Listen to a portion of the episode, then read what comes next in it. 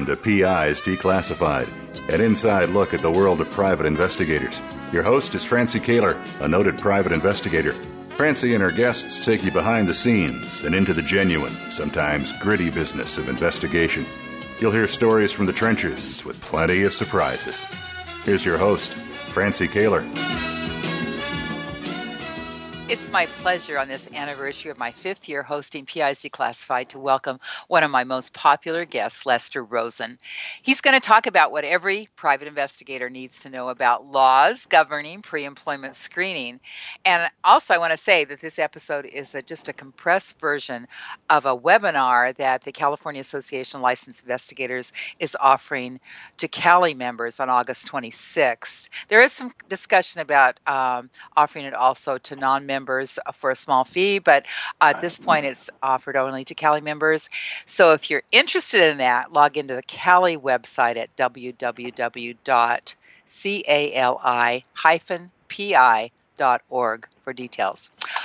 And while I'm at it, don't forget to check into the Digital Forensic Conference at the University of California, Santa Barbara University, uh, August 6th through the 8th.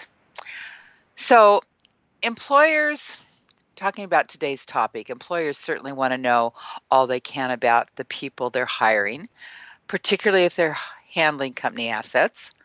It's such a vital aspect to choosing just the right person for the job. Pre employment screening. It sounds so simple, doesn't it? Just, well, just... It, it's uh, Francie. Um, pleasure to be here with you once again. Uh, and yes, it's one of those things that sounds so simple, but when you get down into it, um, I can tell you, for example, I wrote a 700 plus page book just on that one topic, and that was just the tip of the iceberg. So right. It, and, it's hard to imagine how complicated this gets. It is. And as long as you mention the book, uh, Les, why don't you go ahead and give the name of it, and people might be interested in getting a hold of that book. Oh, sure. It's called The Safe Hiring Manual, uh, subtitled The Complete Guide to employment screening background checks for employers, recruiters, and job seekers. So uh, basically, you can find it really quickly on Amazon under the Safe Hiring Manual. Written primarily for uh, hiring managers, human resources, and employers, but also a lot of information for background screeners and investigators. And it covers a whole variety of topics. And when people read it, they uh, scratch their head, they get through a page or two before it puts them to sleep and it really is just the tip of the iceberg. It's a massive topic because background screening occurs at the intersection of a lot of things that are happening in society uh, safety and security and due diligence at the same time, giving people a second chance, the proper use of criminal records, accurate criminal records, discrimination, EEOC, the Americans with Disabilities Act. It, it's it's all in there. It's all bundled in there, and it's a real sensitive topic. It has well, to do with the with people being safe and people earning a living. It's a great book, uh, Les. I've read it, and it's just, it's really a step by step tutorial of how you can do just about anything to do with pre employment or, or post employment screening for that matter. Um, but, you know, Les, um, not many people know what your background is. I know that you started out in life after law school as a uh, deputy district attorney. Or, I did, right? and that, I did. I spent a number of years specializing in drug, sex, and murder. I mean, not personally, of course, but just professionally, um, and and it discouraging people from doing those things when they shouldn't. and then I spent a number of additional years as a, a criminal defense attorney, uh, doing all sorts of criminal cases. My specialty was complex. Uh, long criminal trials, death penalty, murder cases, uh, federal uh, federal conspiracy charges, you know, jury trials that would go six, eight, ten, twelve months, and um, so it was had a lot of, of background and experience on on that side of the side of the spectrum. And you jumped from criminal defense to uh, pre-employment screening. How did that happen? Well, I, I, I decided to retire from criminal law, and uh, at some point in my career, and, and quite frankly, uh, my my wife told me we're married for better, for worse, not for lunch. So I needed a hobby, and uh, this was some years ago in the background screening industry. Uh, I, I made a classic mistake. How hard can it be? boy, did I find out! And so, combining my interest in criminal law and uh, uh, computers and investigation, uh, got involved in the background screening industry and it has been quite an adventure. I was one of the first attorneys, I think, in that, in that industry, so I did a lot of writing. I was uh, ended up uh, chairing the efforts to begin what is now the National Association, the Trade Association for the Background Screening Industry, the National Association of Professional Background Screeners, NAPBS.com. I was the chair of the steering committee that started it and the first chair, and that's the organization that's really the voice of the background screening industry in terms of best practices, in terms of, of lobbying Congress and, and state legislatures on laws about background screening. So it's been, it's been quite a, an interesting endeavor, and the background screening industry, of course, has grown to become, uh, some people estimate it as a $3 billion industry. Really? So a lot of time, money, and effort is spent by firms uh, investing their uh, one of the most important things they do, which is hiring people. Most most of the firm's budget, at least for most firms, the largest amount of, of money they spend on anything is typically on people.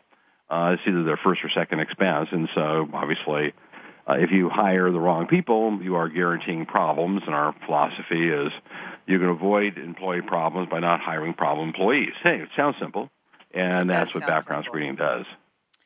It sounds so simple, and yet the employer and the employer has a responsibility to not only um, protect their company but to pr- protect their employees. So negligent Well, it- hiring also comes into the mix. Oh, exactly. And that's one of the problems that employers have. That an employer hires someone that they either knew or reasonably should have known was unfit, dangerous, unqualified, or dishonest. Uh, and that person comes on the premise and they do something untoward. It could be anything. It could harm somebody, a coworker, or a member of the public. We, I've seen, I've been an expert in cases where people have been killed in their homes, child molestation, Mm-hmm. uh, uh, theft of trade secrets, or breaches, uh, you you name it, all from bad hiring decisions.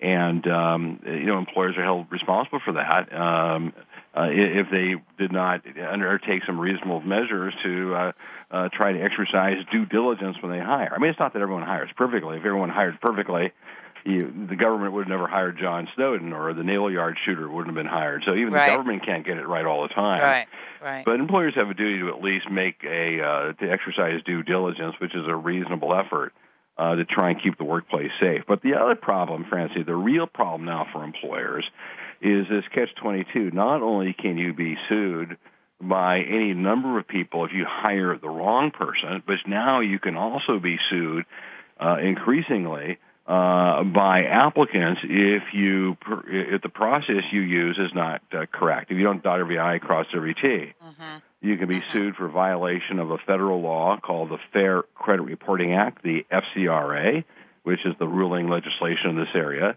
and also been a lot of activity in the area of ban the box, accuracy of criminal records.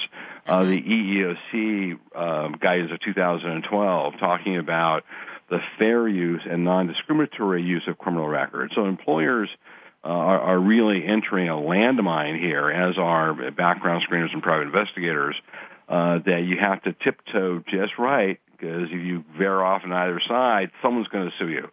Um, and so that, that's the world we live in. Well, let's go back, Les, and, and define some of these terms. So, the Fair Credit Reporting Act is such a, a misnamed thing for, for pre employment screening. Tell, tell us what that actually means for pre employment screening. Right. So the, the primary federal law is called the FCRA, the Fair Credit Reporting Act. Uh, and it was substantially revised to apply uh, uh, with much more force to employers uh, starting in 1997. And basically what that law does is regulate the whole process by which employers engage a third-party firm a background firm. The fancy legal name for background firm is a consumer reporting agency. And any time a background firm, which also includes a private investigator, by the way, it's very important for the PIs to understand there's, there's no PI exception to the mm-hmm. FCRA. If you are doing an employment background check, you are a consumer reporting agency uh, subject to every rule that the- the credit bureaus and every background firm are subject to.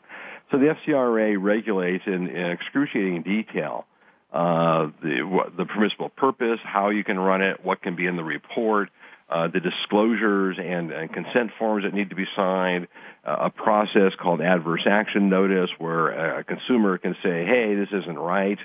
Uh, the consumer's rights. So it regulates all of the players, the, the person who performs the background, the person, the employer who uses it, the consumer who's the subject of the background report, as well as people who furnish information. Those are the four main players. And, and what we're seeing very interestingly is the rise, particularly in the last couple of years, of a group of really talented, sharp, uh, well-versed lawyers who know the FCRA inside or out, and they are on the hunt uh, for background firms and employers who are not dotting every I and crossing every T.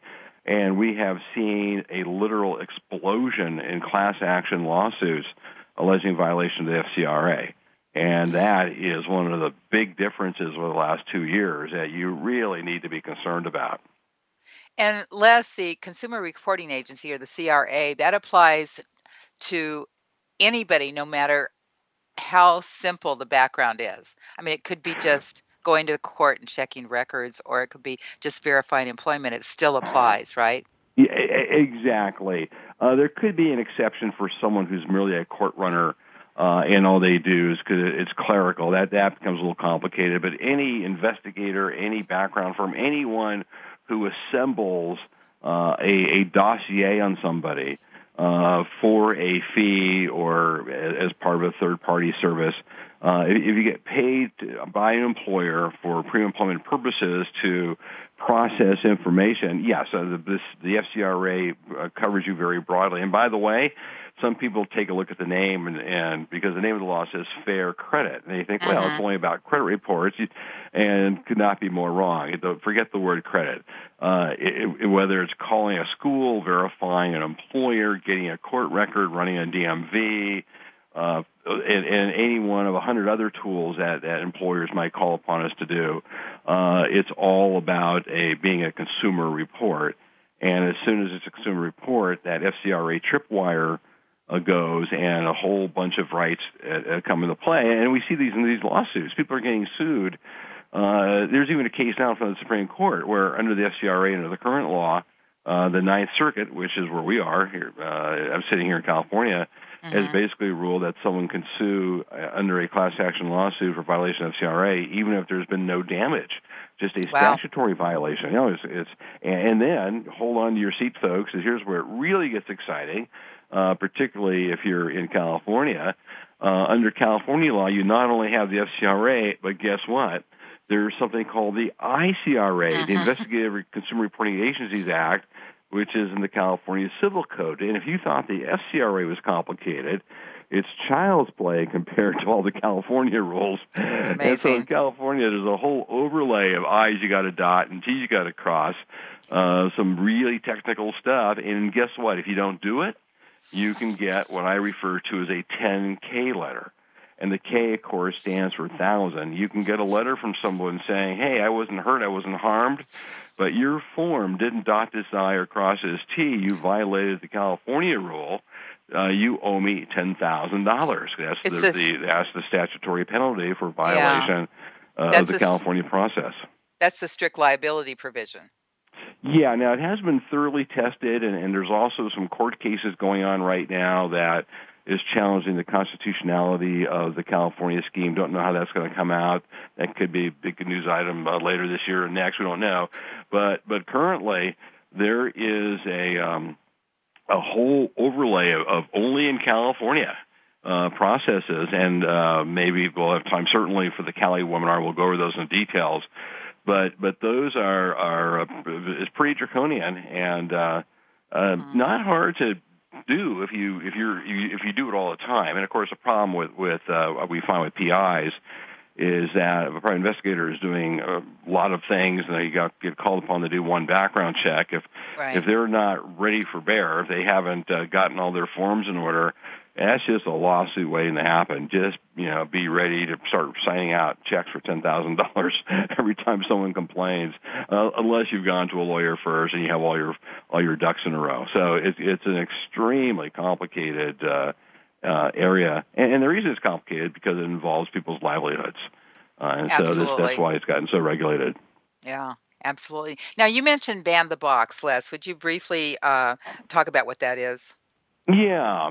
In addition to this whole uh, emphasis on the process by which background reports are done, which is the FCRA, and each state has its own rules, and California has its own rules, there's been a big emphasis in the last two or three years that we all really need to understand, which has to do with the fairness of using criminal records.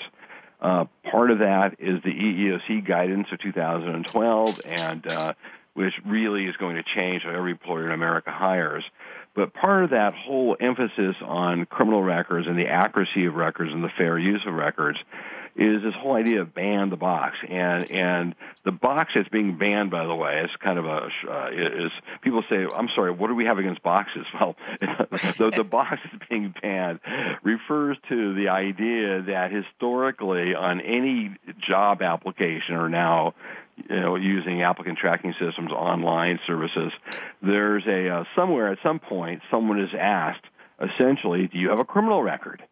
And there's a mm-hmm. box that says yes and a box that says no. And so ban the box is a shorthand way of saying essentially, hey folks, it's really important for everyone to get a job. There's a lot of people in this country with criminal records, right? Some estimate 60 or 70 million people have some sort of criminal record. Right. If, if a criminal record becomes an automatic uh, barrier to even applying for the job, it becomes an early knockout punch. You could potentially have a lot of otherwise qualified people who need jobs uh, who can't even get to the front door to present who they are and their qualifications or abilities and, and, and try to convince the employers that they have the knowledge, skills, ability, education, experience despite whatever criminal record it may have occurred. And a criminal record could have been old, it could have been irrelevant, they, they could have done great things since. But with the idea, with the prejudice against criminal records that, that a lot of people, employers might have, they can't even get to the front door to an even playing field. Mm-hmm. So Ban the Box started off as a movement, basically public entities who were concerned about the fact that they were spending more money on police and jails than they could for schools and and uh, and, and, and and medical services because their budget was being eaten up by recidivists just going out, can't get a job, they go right back in. And it's now been expanded greatly. A number of states have banned the box. A lot of these states will apply it to private employers major employers, Koch Industries, Target, I think Walmart have uh, agreed to drop the box so people can at least get in. Now, let me be clear. That doesn't mean that for the most part, unless you happen to live in San Francisco where there's a, which is ban the box on steroids, for the most part, yeah, there's that's a different issue. But for the most part, ban the box simply delays the timing of the criminal uh, question, so that you at least have a fair shot to uh, to make your case for that job. At some point, an employer is going to ask about a relevant criminal record because you you have to exercise due diligence. So even though there's a job for everyone, not everyone's entitled to every job. Mm-hmm. Um, and and so you can still do a background check at some point. Now, San Francisco is an example of going too far to the point where we're actually seeing that ex-offenders are being hurt. Because San Francisco did this odd thing where they it's, it's pretty technical, but the way the San Francisco law ended up being written is that if you run a child care center or a, battered woman shelter and you have 20 or more employees, you qualify. If a person got out of prison uh, yesterday and they were sentenced more than seven years and one day ago, as the manager of a battered woman shelter, you cannot know or inquire whether or not that person just got out of prison for rape or, or, or child molestation. Wow. Um, so it's this very bizarrely Amazing. written law uh, that did not does not have any exceptions where it should. I mean, and there's some logic to what they did. Logic was that old minor drug convictions could be hurting people, and so they they meant well, but they ended yeah. up drawing up a law that's just uh, could actually end up having employers say. And this is the trend that we're afraid of. Employers might could eventually say, you know, criminal records are are now too regulated. They're too complicated. There's ban the box is different in every city, state, and county instead of looking at criminal records, instead, let's just make sure that a person has an uninterrupted job history. And that might go. become the new way of keeping uh, the workplace yeah. safe by, by saying, yeah, a person uh, is, has been basically employed for the past 15 years, um, you know, maybe a week or two gap between jobs or whatever, but basically they're employed. That, that might be the best indicator of safety because That's criminal records yeah. are now becoming too complicated and, and too risky to use. So That's anyway, a there's a lot point. of moving parts here. Okay, well, we need to take a real quick break, Les, and Les Rosen will be right back. Just, just a couple moments.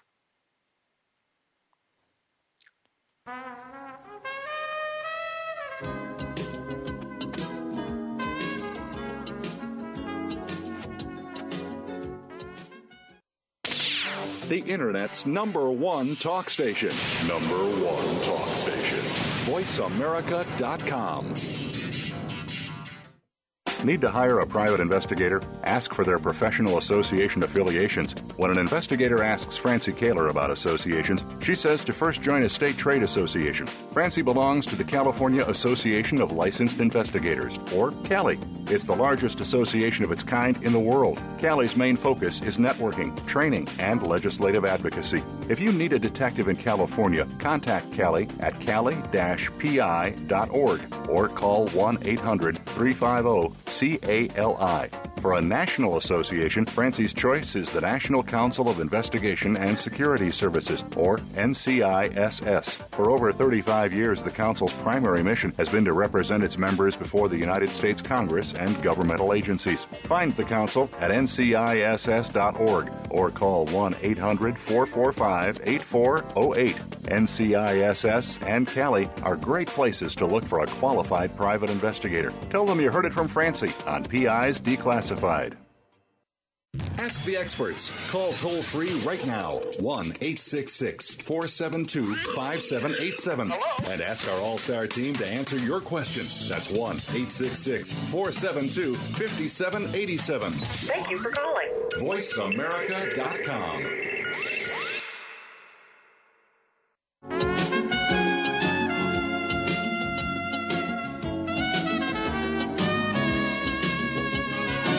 You're listening to PIs Declassified with Francie Koehler.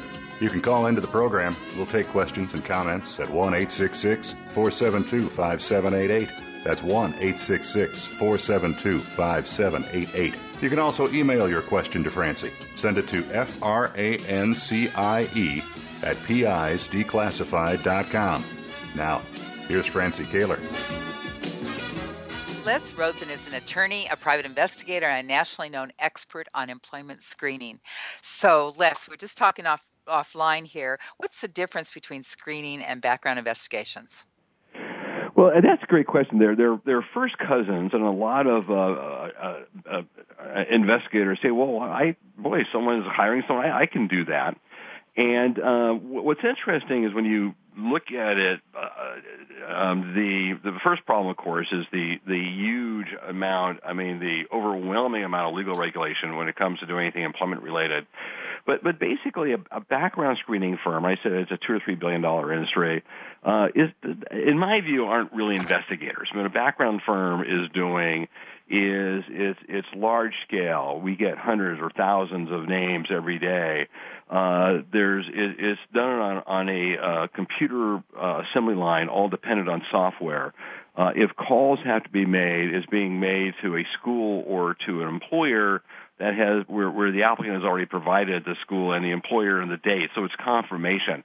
Really, nothing investigative about it. There's no analysis. There's no in-depth research. Whereas a private investigator doing a background check, a private investigator involves a, a, a focused, uh, in-depth research and analysis on a particular target. So typically a PI with an assignment is really looking closely at one thing, one person, one item under a microscope, mm-hmm. whereas background screeners are, are, as the name implies, screening. We're looking at large masses, groups of people.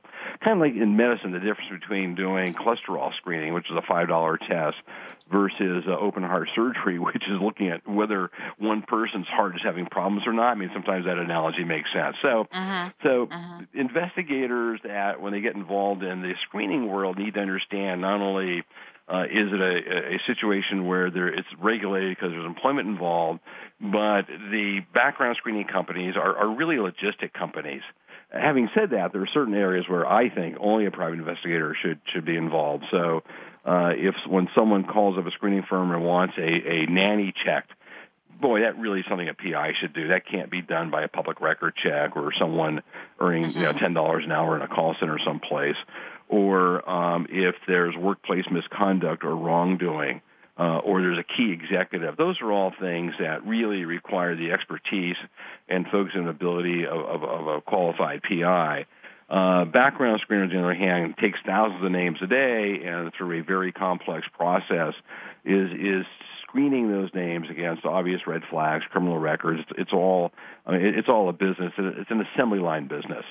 Um, mm-hmm. sure, maybe like the difference between going to a, a big supermarket versus going to a gourmet store. So it's related, but but somewhat different. And and the biggest part of that difference is the intense regulation uh, that that you need to understand and follow when when you are doing employment background screening.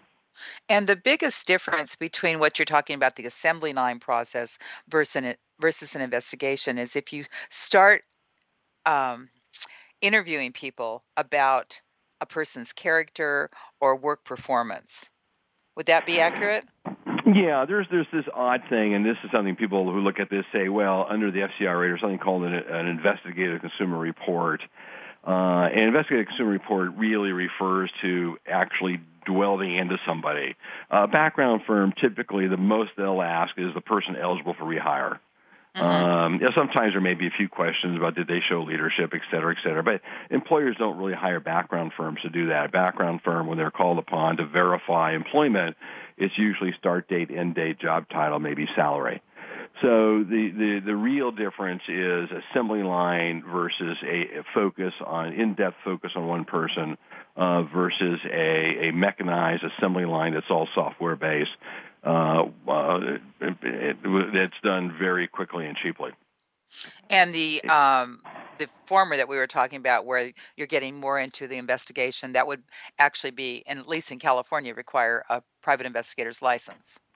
Oh no, yeah, ab- absolutely. You know, the, in California, the, the the the code clearly lays out what's required in terms of doing a, a background check investigation of a person. So there's also reasons you might be doing background checks, but when it comes to pre-employment screening, uh-huh. which is verification of credentials and checking public records, those sort of things, um, generally uh, the economics of the thing is such that unless you specialize in it, given the huge legal risk and financial risk involved, um, uh, it, it, becomes something to really think about. And like I said, these 10K letters are coming out fast and furious. People uh-huh.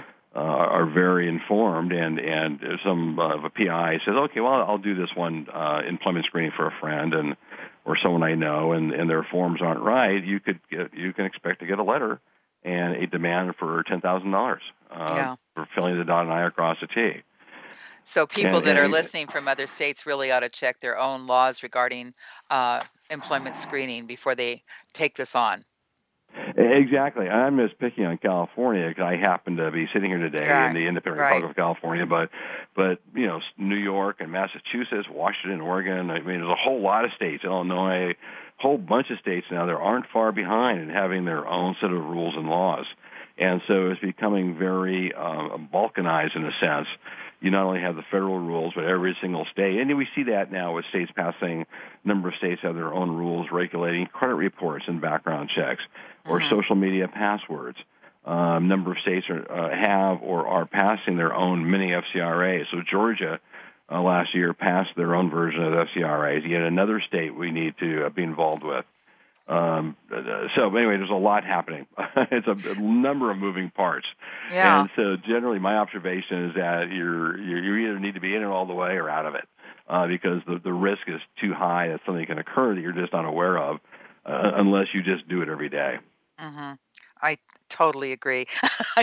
As I mentioned offline uh, years ago, we used our company used to do pre-employment screening, and I wouldn't ever do it today. It's it's way too uh, legal for me to yeah, get right. to get all those moving parts. It just sounds like a nightmare to me.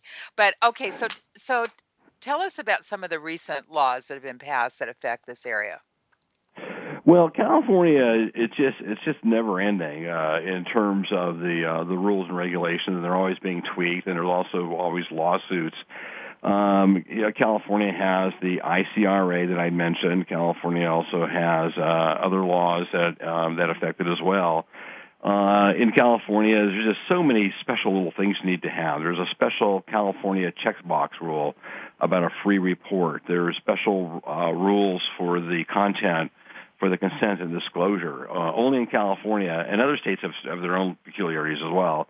You have to have the name and address of your firm as well as the uh, phone number. You have to have special language on the first page of the background report about the accuracy.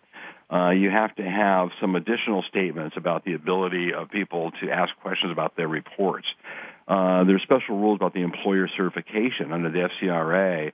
If you, an employer goes to a background firm, you have to certify uh, to the background firm what is your permissible purpose. Well, California's gone a step further uh, and says uh, that that the employer has to agree that their purpose changes that they will tell the background firm. That's a pretty subtle change, and mm. unless you really understand this area, you may not have. So, and, and I can go on. There's special disclosures, special forms. Um, there's uh, when it comes to um, uh, offshoring of data, for example, a number of background firms really are doing their work in India or, or the Philippines. Uh, there's some special rules about disclosure about doing that. Uh, and, and Cali was able, on the, in, in that law, have a special Cali exception for uh, for investigators that don't have websites. But that's kind of an interesting little, right. little wiggle in the law that Cali got through for its members. Yeah. Um, there's a, a, a special rule about credit reports in California. There's uh, uh, there's a number of special rules about the uh, use of criminal records in California is what's called a seven-year state. Uh, you can only report cases that go back seven years. The math and how you do that is very tricky. You need yes. to be very careful about that. California is a no arrest state. You can't report an arrest not resulting in a conviction. You can't report anything from a database uh, unless you've confirmed it from the primary source as complete and up to date as the time that you reported it. Uh, there's all sorts of limitations on misdemeanors and uh, uh, uh, matter of fact, a law was passed uh, effective 2014 that ex- that made uh, lessened the number of uh, crimes that were felonies, made them into misdemeanors. There's rules about um, reporting cases that have been set aside, where there's been diversion, delayed entry of judgment. I, I spent a number of years as a, as a certified specialist in criminal law. That's all I did was live, breathe, and eat criminal law. And sometimes I look at these cases we need to report, and I have to scratch my head and call our attorney for a second opinion because this mm-hmm. is really complicated stuff. And, and again, I can't stress enough these these 10K letters are going out there fast and furious. Make one little mistake, and uh, someone will demand and be able to get from you ten thousand dollars, or you have to hire a lawyer and spend that much to defend yourself, knowing you're going to end up owing at the end of the day anyway. So, right. And, and, you know, a lot of these things you you just mentioned, it seems like they always start in California. How widespread have they become across the country? It, it has now become a cottage industry. There are um, a number, and I'm a lawyer myself, so I'm not uh, casting dispersions on lawyers. It's only 95% of all lawyers that give the rest of us a bad name. But there are any number of lawyers all over the country who are driving really nice cars uh, because uh, background firms or investigators or employers uh, got involved with this without really taking the time to uh, research and know it. So there are uh, an explosion of class action lawsuits and individual lawsuits as well. Uh, and it's become the sort of the hot new sexy area for plaintiffs attorneys. Um, so who are who are actively looking for targets. Um, and, and, and it's just, uh, there's a whole industry doing that now. People, uh, job seekers will go to various uh, uh, workers assistance centers, and, and those folks, if they see a bad background report, an investigator, a background from an employer didn't do it right, um, uh, it'll, it could easily find its way to an attorney and find its way to a lawsuit. And, and really the reason is the bottom line is that this whole area is regulated by litigation. Mm-hmm. So instead of government inspectors going out and making sure everyone's doing it right, um, plaintiffs' lawyers fill that role. And so it's, this is sort of free enterprise regulation. And uh, people who do it right don't have anything to worry about um, or, or less to worry about. Uh, it's the, the, the people who don't pay attention or don't do it all the time are the ones that are at the highest risk of, of uh, coming into the, um, the, the hair sights of, uh, of, a, of a lawyer that specializes in this area. Well, and you mentioned the, uh, let's go back to the offshore thing because I think a lot of people would be very surprised to know that background checks are being sent offshore to places like to call centers like India and some of these other places where uh, our actual social security number and all our personal information is going to another country where um, where we already have not necessarily India, but we're already at risk with people uh, and identity theft. Yeah, so identity theft is basically the is a three part stool: name, date of birth, social security number. With that, you can become anybody. You can go on Amazon, get whatever you want for a while. you, know, you can do all sorts of things. Right. And and that is those are the essential elements for a background check. I mean, we in order to perform a background check, any CRA uh, needs to know the person's name, date of birth, and social. Those are the essential ingredients. And so there are a number of firms, large firms, who routinely do all this work offshore, where you can hire well-educated labor at, at a uh, you know fraction of what you have to pay here. And there's nothing illegal or wrong about that. It's, it's a business practice. There are some firms that are multinational firms who operate offshore as well, so they may not mind. Uh, but it's just something to keep in mind that that is a practice that some firms do. Now, not every firm. There's a group called uh, concerned CRAs, www.concernedcras.com. Uh, at least 200 background firms, may, I think more by now, have taken the pledge uh, not to offshore uh, data because the, of the of the risk involved with sending personal data out, outside of the protection of U.S. privacy laws. Mm-hmm. And other firms take the position that well, we, we do a great job of protecting privacy in, in these in these third um, uh, outside the United States in these in these uh, call centers outside of the U.S. and uh, uh, it's really up to the consumer. So there's no law against it, but the California rule that that uh, that was passed uh, was a sunshine rule. It simply said that on the consent form, uh, if a firm has a website, there has to be a link to the privacy policy, and the background firm has to have uh, on, on the front of their website in, in big distinguishable characteristics, privacy policy, and in the privacy policy, the background firm needs to address that. And I think that's actually the first law in the country that, that mm-hmm. dealt with uh, offshoring personal and private information. And it's not and, that there can't be data breaches in the U.S. as well, but at least if it happens right. here, you, you know, you, you, it's closer to home. You, you have easier to do something about it. And you were a primary driver on that bill, the uh, SB 909, I think it was called, right? right? Yeah, exactly. I wrote it and got it through, and and and, and Cali was uh, was heavily involved and supportive as well. And and uh, there was, the, as I said, the Cali exception because some PIs may not have websites. So there was a workaround to accommodate uh, folks that do this type of work and they don't necessarily have a website uh, to accomplish everything. So it's just something to be aware of, particularly if you're an employer, the number of firms that, uh, whether a firm sends that information beyond U.S. privacy laws to India for processing uh, mm-hmm. to make it cheaper and whether that has any advantage to you or not. And we're not certainly no suggestion by anyone that's wrong or bad or shouldn't be done. Uh, the firms that do it uh, tell me they they undertake great uh, measures to ensure security, but it's just something something for the employer to decide whether they're comfortable with that or not. Well, and but, for, as an individual, it's a cause for pause, just to say, "Oh, that's interesting. This is going someplace else that I didn't know. I didn't know it was going over offshore." Some people find that scary, and and that's why uh-huh. there's this disclosure, and applicants may want to not um, can choose not to apply to an employer that uh, uh, has a screening process where their information is going willy nilly to you know God knows where to uh, India or the Philippines or wherever else the information may be going. But it's all, it's all personal choice. So there's uh, yeah, it's just a matter of what the employer, what the applicant feels comfortable with. Okay. All right. We, Les, we do need to take one more commercial break. We'll be right back.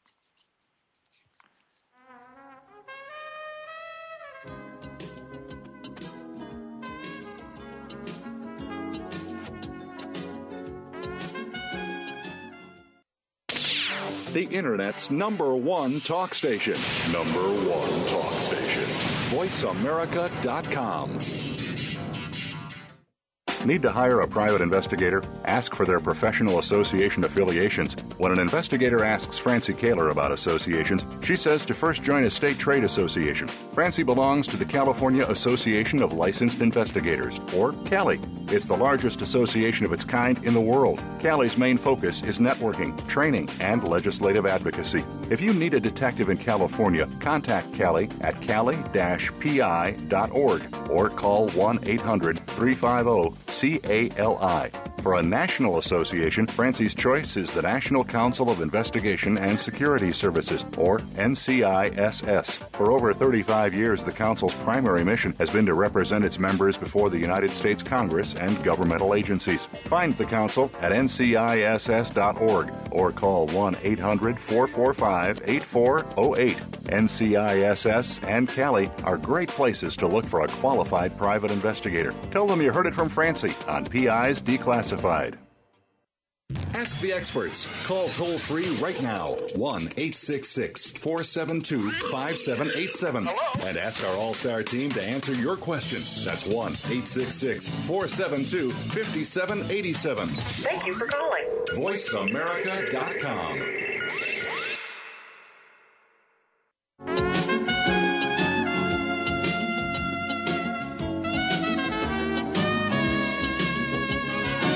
You're listening to PI's Declassified with Francie Koehler. You can call into the program. We'll take questions and comments at 1 866 472 5788. That's 1 866 472 5788. You can also email your question to Francie. Send it to F R A N C I E at PIsDeclassified.com. Now, here's Francie Koehler. With us with us today is employment background expert Lester Rosen. Uh, Les, let's talk about uh, credit checks because I think that's very confusing and a lot of people have misunderstandings about it. Well, the, the first misunderstanding that we see is occasionally you'll see a headline where some reporter says your credit score could impact employment. And the first thing that tells you is that whoever wrote that uh, had no idea what they're talking about. Right. Uh, so that's the first misunderstanding. Um, credit reports and employment are it's it's a hot topic because uh, there is so much concern about discrimination, the misuse of credit reports, and the relevancy of credit reports. So, a couple of basic things: a when a credit report is ordered from a background screening firm, uh, that is a special type of employment credit report. It does not have a person's credit score. So, uh, uh, unless an employer is illegally accessing a credit reporting tool that they're supposed to have in order to make credit decisions and using it for employment, which they of course shouldn't do, um, a, a background firm provides a special credit report that does not have your credit score. It doesn't have your date of birth because of age discrimination. It doesn't have actual account numbers. It doesn't count against you uh, in the sense that every time you apply for a new credit card, you get dinged. None of that. None of that applies. It's a special Mhm. animal. It does, however, have what's called your credit history. And, and that where that's where credit reports get criticized because the credit history will tell an employer if you pay your bills on time, how much you have outstanding, uh, if you shop for shoes at Payless or if you shop at Nordstrom's. So credit reports really start to invade this zone of privacy. It kind of has a, of, of all the reports of tools that are used, criminal records, where you went to school, driving records, those are all things you've done in the public. But a credit report really starts to get closer to home, and there's this feeling of an invasion of privacy. So employers are, are really well advised to use credit reports with a lot of caution because there's no credit score. And so the problem is, what are you getting from the credit report that is helping you make an employment decision? So it's always a seat of the pants judgment. Mhm. And some employers tell us, well, they look at debt to income ratio. The idea being that if we're going to pay you five thousand a month and you have access to cash assets or fiduciary decisions, and and but you have a recurring monthly debt of ten thousand a month, then we are concerned that potentially you're underwater and embezzlement being a crime of motive, opportunity, and means you might have the motive to steal. So that argument's made. Of course, how stupid would an employer look if uh, they hire an embezzler and a credit report would have shown that. So, so the arguments go back and forth, and, and the way it, it generally works out in the real world is, first of all, there's been some 10 states, including California, that in various ways have passed laws that basically say if you're going to run a credit report, number one, you got to tell the applicant you're running it, and number two, you need to explain why you're running it. In other words, you have to look, is there a nexus between the credit report and the job? Mm-hmm. And, and what we really see happening is that most employers understand that credit reports are pain in the neck, they're highly regulated. To even get a credit report, you have to jump through hoops. Uh, before a background firm can even get a provide you the credit reports, they have to do a special independent vetting, including an on-site uh, review of your premises. So it's it's a highly protected tool. The credit bureaus want to make sure no one's misusing it.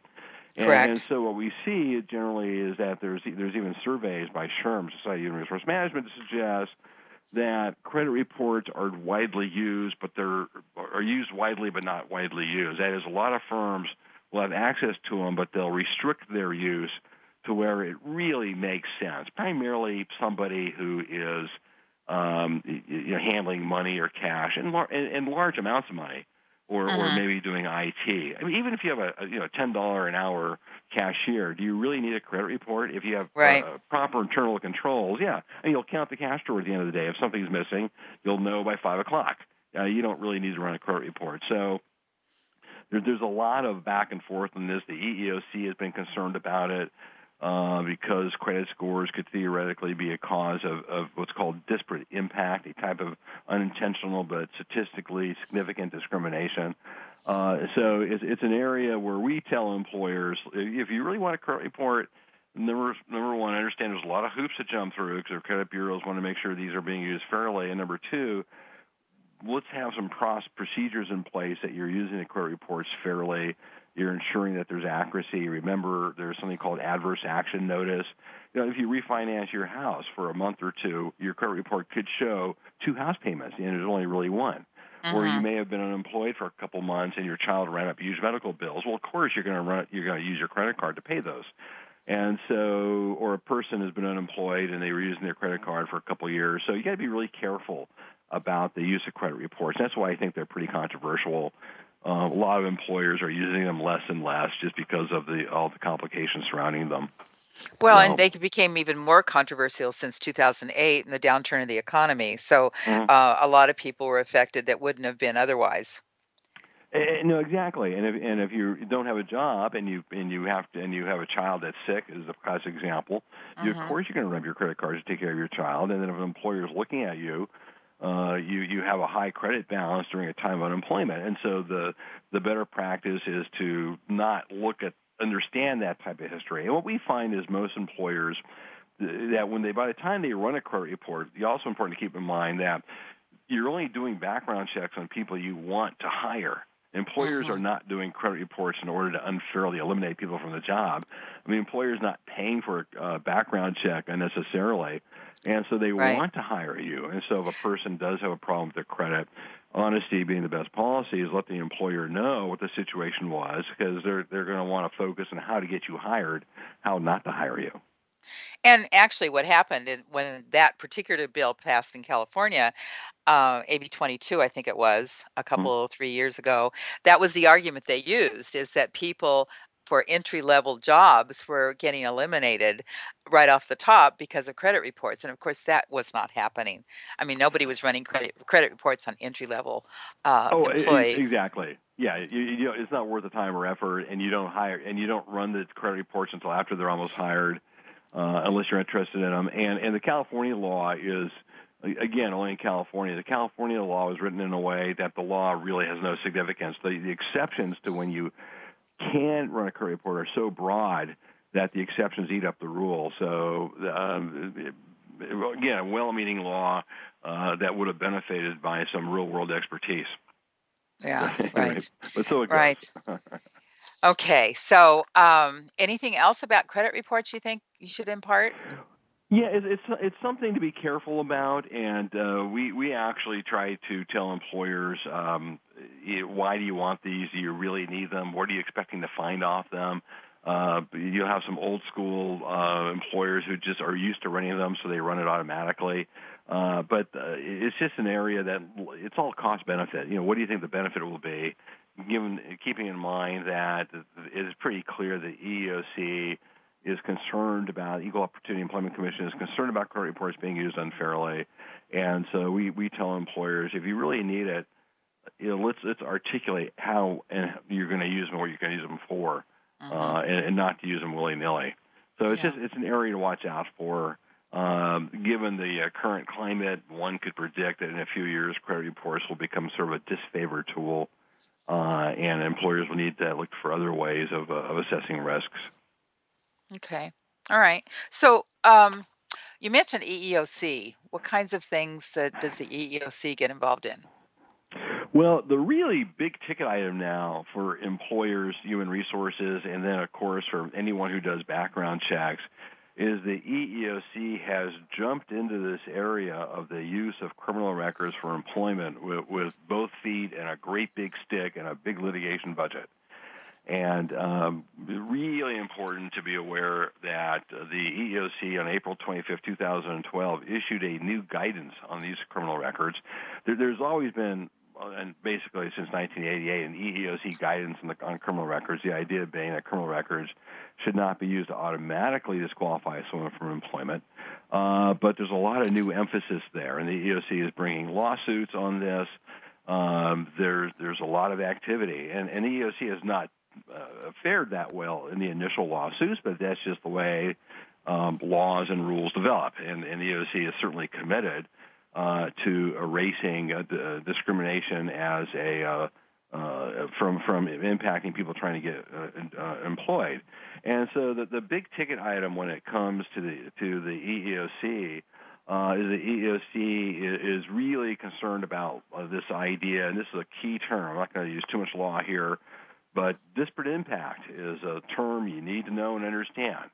And, and the, the whole idea is that we live in a country where if criminal records are used automatically without regard to anything else, in other words, we don't subject a criminal record finding to any other analysis, there's some pretty startling statistics out there.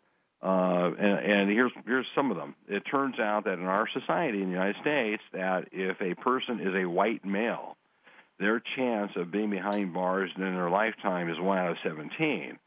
For a mm-hmm. Hispanic male, the chances are one out of six, and for a black male, one out of three.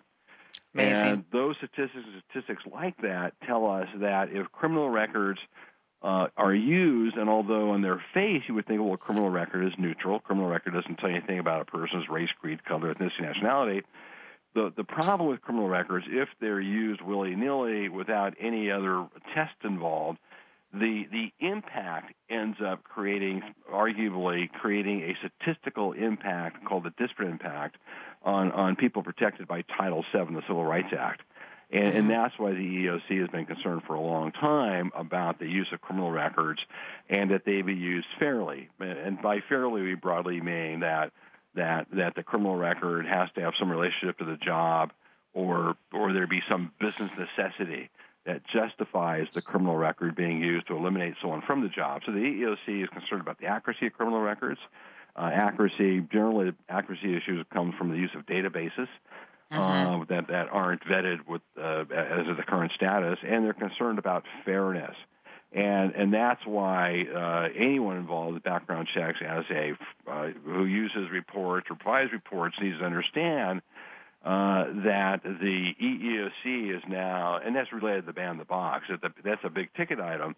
Uh, this idea that you cannot automatically disqualify someone just because they have a criminal record without taking a look at the nature of the criminal record, the, the what they've done since, what the job involves, how old the criminal record is, whether the criminal record is relevant. So there's a, a um, a rather large body of information that uh, anyone involved in this area really needs to understand uh, if they're in the business of, of providing, analyzing, or using criminal records in employment.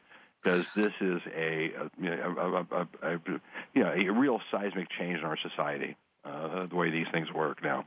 Yeah, and this is particularly relevant since all the people are being released from prison uh, on early release. So, um, you know, Les, we're out of time, and uh, my goodness, there's so much to talk about. And let me just again mention that California Association of Licensed Investigators is going to be hosting Les Rosen on a seminar August 26th. I don't have the time.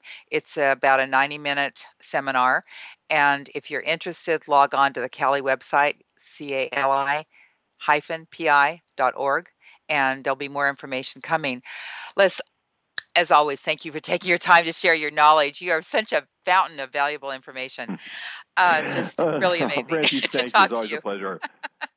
Uh, and, and, and, I always love listening to the Peter Gunn themes. That's my my favorite radio show. oh, thank you.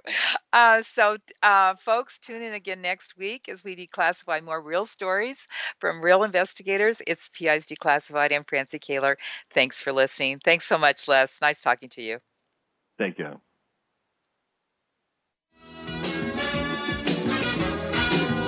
You've been listening to PI's Declassified with your host, Francie Koehler. Tune in every Thursday at noon Eastern Time. That's 9 a.m. for you West Coast listeners. PI's Declassified explores stories of deceit, mystery, and detectives unraveling the truth. Every Thursday at noon Eastern, 9 a.m. Pacific Time here on the Voice America Variety Channel.